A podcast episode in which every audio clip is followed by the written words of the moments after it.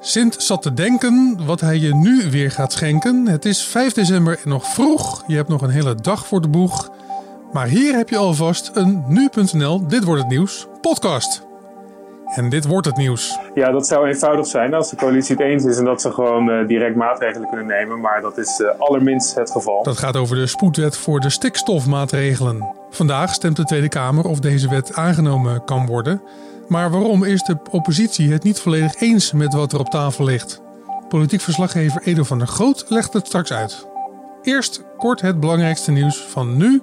Mijn naam is Jan van Houten en zoals gezegd, het is vandaag 5 december. Als je de weg op gaat deze ochtend, het kan nog steeds erg mistig zijn. Gisteravond werd door het KNMI code geel afgegeven voor het hele land behalve de Waddeneilanden. Het zicht is minder dan 200 meter. KNMI verwacht dat de mist in de loop van de ochtend optrekt. Afgelopen nacht is bij Zaltbommel een schip tegen een pijler van de spoorbrug aangevaren. Dat gebeurde op de Waal bij Zaltbommel. De schade aan de brug en aan het schip is nog niet duidelijk. De tanker lijkt niet te lekken. De hulpdiensten worden belemmerd door de dichte mist. De aanvaring kan invloed hebben op het treinverkeer tussen Utrecht en Den Bosch. Kijk even op de reisplanner. Als gevolg van de aanvaring is de A2 afgelopen nacht ook afgesloten geweest in beide richtingen tussen knooppunten Deil en Zaltbommel. Het kan zijn dat die weer open is, maar check ook dat even van tevoren. De Surinaamse president Desi Bouterse gaat vooralsnog niet in beroep tegen het vonnis van 20 jaar celstraf. Dat zegt zijn advocaat tegen de Surinaamse krant De Ware Tijd. Afgelopen vrijdag kreeg Bouterse zelfstraf opgelegd vanwege zijn rol in de decembermoorden in 1982. De uitspraak door de krijgsraad wordt door Bouterse niet erkend. Hij noemt de uitspraak politiek gekleurd. De advocaat was van plan om beroep aan te tekenen, maar werd door Bouterse zelf teruggefloten. Een reden gaf de oud-dictator en huidige president niet. Het is mogelijk dat hij aanstuurt op amnestie of gratie. De detailhandel heeft in het derde kwartaal meer omzet gedraaid dan in dezelfde periode vorig jaar. Dat blijkt uit cijfers van het Centraal Bureau voor de Statistiek. De gemiddelde omzet steeg met 3,7 procent. Vooral de online omzet groeide hard met 17,5 procent. Sinds eind 2013 groeit de detailhandel alleen maar. Daarmee groeit ook het ondernemersvertrouwen in de toekomst. Ruim 28 procent van de winkels verwacht ook in het vierde kwartaal meer omzet. Het gaat slecht met het merendeel van de 52 beschermde ecosystemen in Nederland. Dat blijkt uit cijfers die Nederland heeft aangeleverd aan de Europese Unie. De Volkskrant bericht hierover deze ochtend. Met slechts 6 van de 52 aangewezen gebieden gaat het goed. Gebieden langs de duinen en rivieroevers doen het vooral goed. Met zes ecosystemen gaat het heel slecht, zoals riviermondingen met zoet en zout water en grasland langs de rivieren. Als grote veroorzakers van de slechte staat wijst het onderzoek onder meer naar de stikstofproblematiek in Nederland. En daarover later meer. De lijst met 100 invloedrijkste mensen in de media bevat een recordaantal vrouwen. In de Media 100 van 2020 staan voor het eerst 30 vrouwen. De eerste vrouw staat op nummer 3, dat is Eva Jinek. Zij moet Arjen Lubach op 2 en mediamagnaat John de Mol op 1 voor laten gaan. In de top 10 staan nog twee andere vrouwen, Linda de Mol op 4 en Chantal Jansen op nummer 9. De grootste nieuwe binnenkomer in de lijst is Boven Dorens op nummer 6. De Media 100 wordt elk jaar vastgesteld door onderzoeksbureau Mediatest. 1300 mensen die werken in de media of in de marketingcommunicatie hebben hun stem uitgebracht. En dan het nieuws van de dag. We schrijven en praten er veel over bij nu.nl. De stikstofproblematiek. De Tweede Kamer stemt vandaag over de spoedwet voor de stikstofmaatregelen. Het kabinet hoopt dat de wet door de Tweede Kamer komt, zodat die later deze maand ook in de Eerste Kamer kan worden behandeld. Maar gisteren bleek tijdens een debat dat oppositiepartijen GroenLinks en PvdA niet zomaar zullen instemmen. Collega en politiek verslaggever Edo van der Groot legt tegenover Julian Dom uit waarover er straks gestemd wordt. Ja, het gaat uh, in eerste instantie over een pakket aan maatregelen om de stikstofuitstoot uh, te verlagen. Er waren al een aantal maatregelen natuurlijk aangekondigd. Uh, die zijn nu in een, ja, je kunt zeggen, in een spoedwet gegoten. En daar wordt vandaag over gestemd. En dat gaat onder andere, nou, om te beginnen natuurlijk om de natuur te herstellen. Ja. Uh, maar dat wordt ook uh, bijvoorbeeld, uh, komt er een, ja, schrik niet, een stikstofregistratiesysteem. Wat is dat dan voor iets? Ja, goede vraag. Ja. Daarmee wordt daarmee willen ze per gebied in Nederland in kaart brengen wat het effect is van de maatregelen die worden genomen. Uh, en op die manier kan je dus precies zien uh, hoe hoog bepaalde waarden zijn. En als je dat weet, dan weet je ook waar, waar je wel en waar je niet kan bouwen. Uh, en dat is uiteindelijk wat het kabinet graag wil. want die stikstofuitstoot zorgt ervoor dat de bouwvergunningen stil liggen. Dat hebben we gemerkt, ja. Op het Malieveld stonden alle bouwers daar ja, flink te staken, samen met de boeren trouwens. En het, het is nog altijd niet gedaan. Want als we even naar dit noodpakket kijken, is dat voldoende? Ja, dat, dat hangt er een beetje van af. Hè. Kijk, de Raad van State heeft natuurlijk uh, eind mei een streep gezet door uh, het beleid. Uh, en omdat dat beleid nu niet meer geldig is, mogen er geen vergunningen meer worden afgegeven voor die bouwers, die, zoals je al zei, daar erg boos over zijn. Is het genoeg te proberen op korte termijn zoveel mogelijk stikstofruimte, zoals het dan wordt genoemd, te creëren, door bijvoorbeeld ook de snelheid te verlagen. Uh, daar wordt overigens niet over gestemd, want dat kan de minister gewoon zelf doen. Uh, maar dat was natuurlijk ook een zeer in het oog springende maatregel. Ja, dat, dat, wordt, allemaal, uh, dat wordt allemaal nu geregeld, zodat ze hopen ja. ja, dat op korte termijn die bouw weer aangejaagd kan worden van met name wegen en woningen. En ja, korte termijn, daar heb je het dan over, want op lange termijn moet er dan weer een geheel ander en misschien wel groter pakket komen.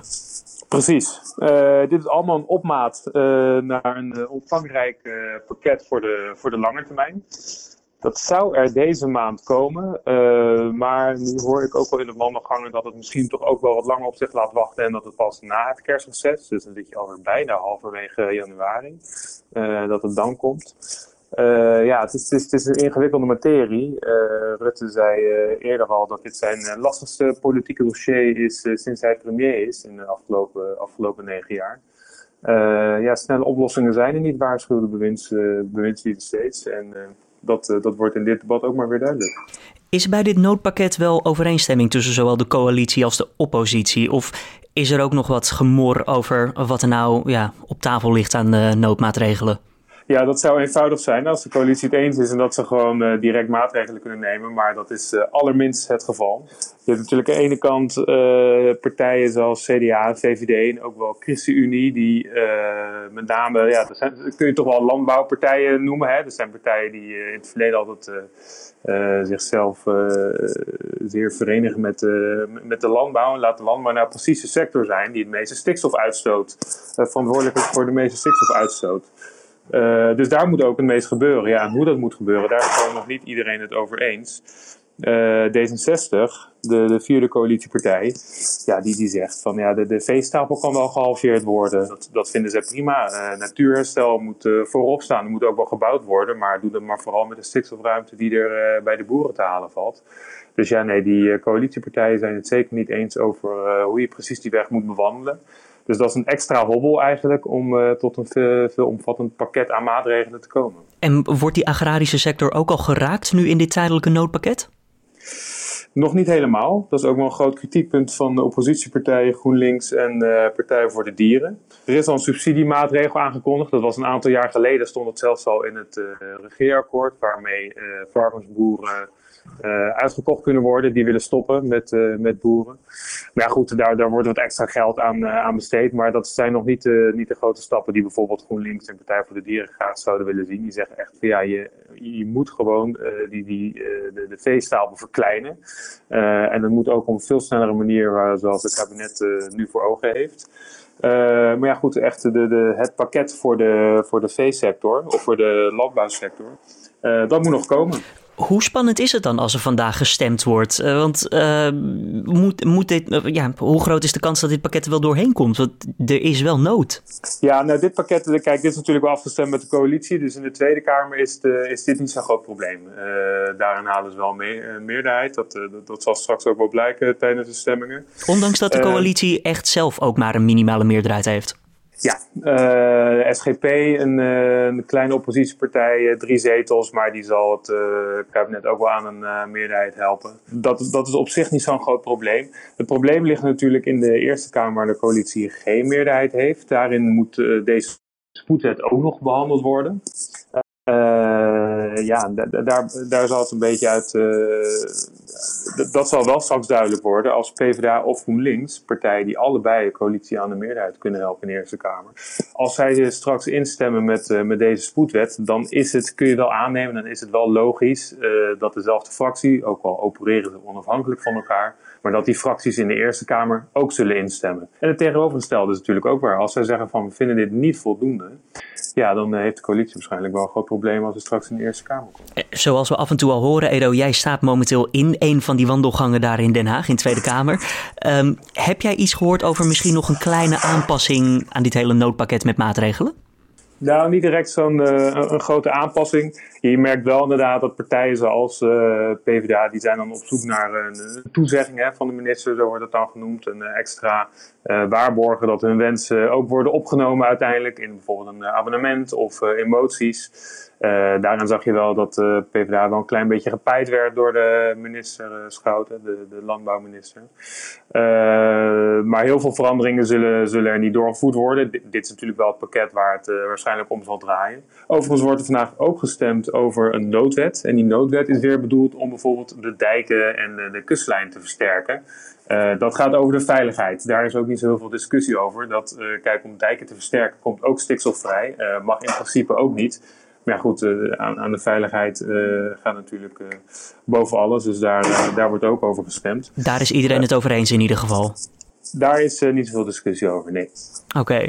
Nou, Edo, dan wens ik je vandaag heel veel succes. jij verslaat dit. wat denk jij ervan? Hoe laat wordt ergestemd sowieso? Hangt altijd een beetje af van de vergadering of van de agenda, hoe uh, vergaderingen lopen. Maar ze, hebben het altijd rond het middaguur. Dus uh, ja, ergens tussen, uh, tussen 12 en 6. Edo van der Groot hoorde je daar in gesprek met collega Julien Dom. En dan de nieuwsagenda van deze dag. In Stockholm wordt vanavond een tributeconcert georganiseerd ter nagedachtenis aan de Zweedse DJ Avicii. Je hoort hem hier met zijn doorbraakhit Levels.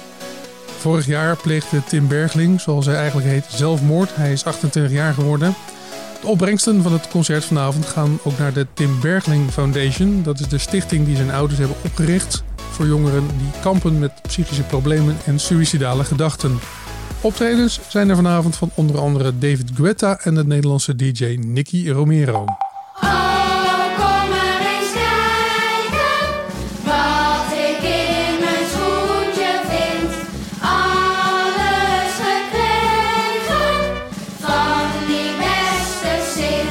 Het is pakjesavond. De heilige Sint-Nicolaas van Mira stierf op 6 december, ergens in de 4e eeuw. Hij was de beschermheilige van scheepsbouwers, advocaten, deurwaarders, apothekers, bakkers en wijnhandelaren, maar ook van kinderen. Door zijn naaste liefde is de avond voor zijn sterfdag uitgegroeid tot pakjesavond. En iedereen wil dan op tijd thuis zijn en het wordt dan ook een drukke avondspits. Rijkswaterstaat en ANWB adviseren automobilisten om rekening te houden met vroegere en langere files. En dan nog het weer. Mistig dus. En na een windstille en koude nacht kan het op enkele plekken glad zijn. Uh, het zuidoosten van het land zal de hele dag nog mist houden. De middagtemperatuur ligt tussen de 3 graden in het zuidoosten tot 8 graden in het noordwesten. En dan nog dit. Jeroen Krabbe blaast vandaag 75 kaarsjes uit. Vangen sleutel. Van mijn voordeur. Je kan blijven zolang je wil. Meneer. Lul. Ze is een spindokter. Een heks. Ze stort mannen in het verderf. En mij heeft ze verleid met die foto van Herman. Over wie hebt u het, meneer Reven? Over Christine, dokter. Ladies and gentlemen, my friend Richard Kimball doesn't feel well, obviously. So if you just go on with your dessert and coffee, Richard, do you mind to step aside and let's talk? Pig's borscht cake. There must be another way.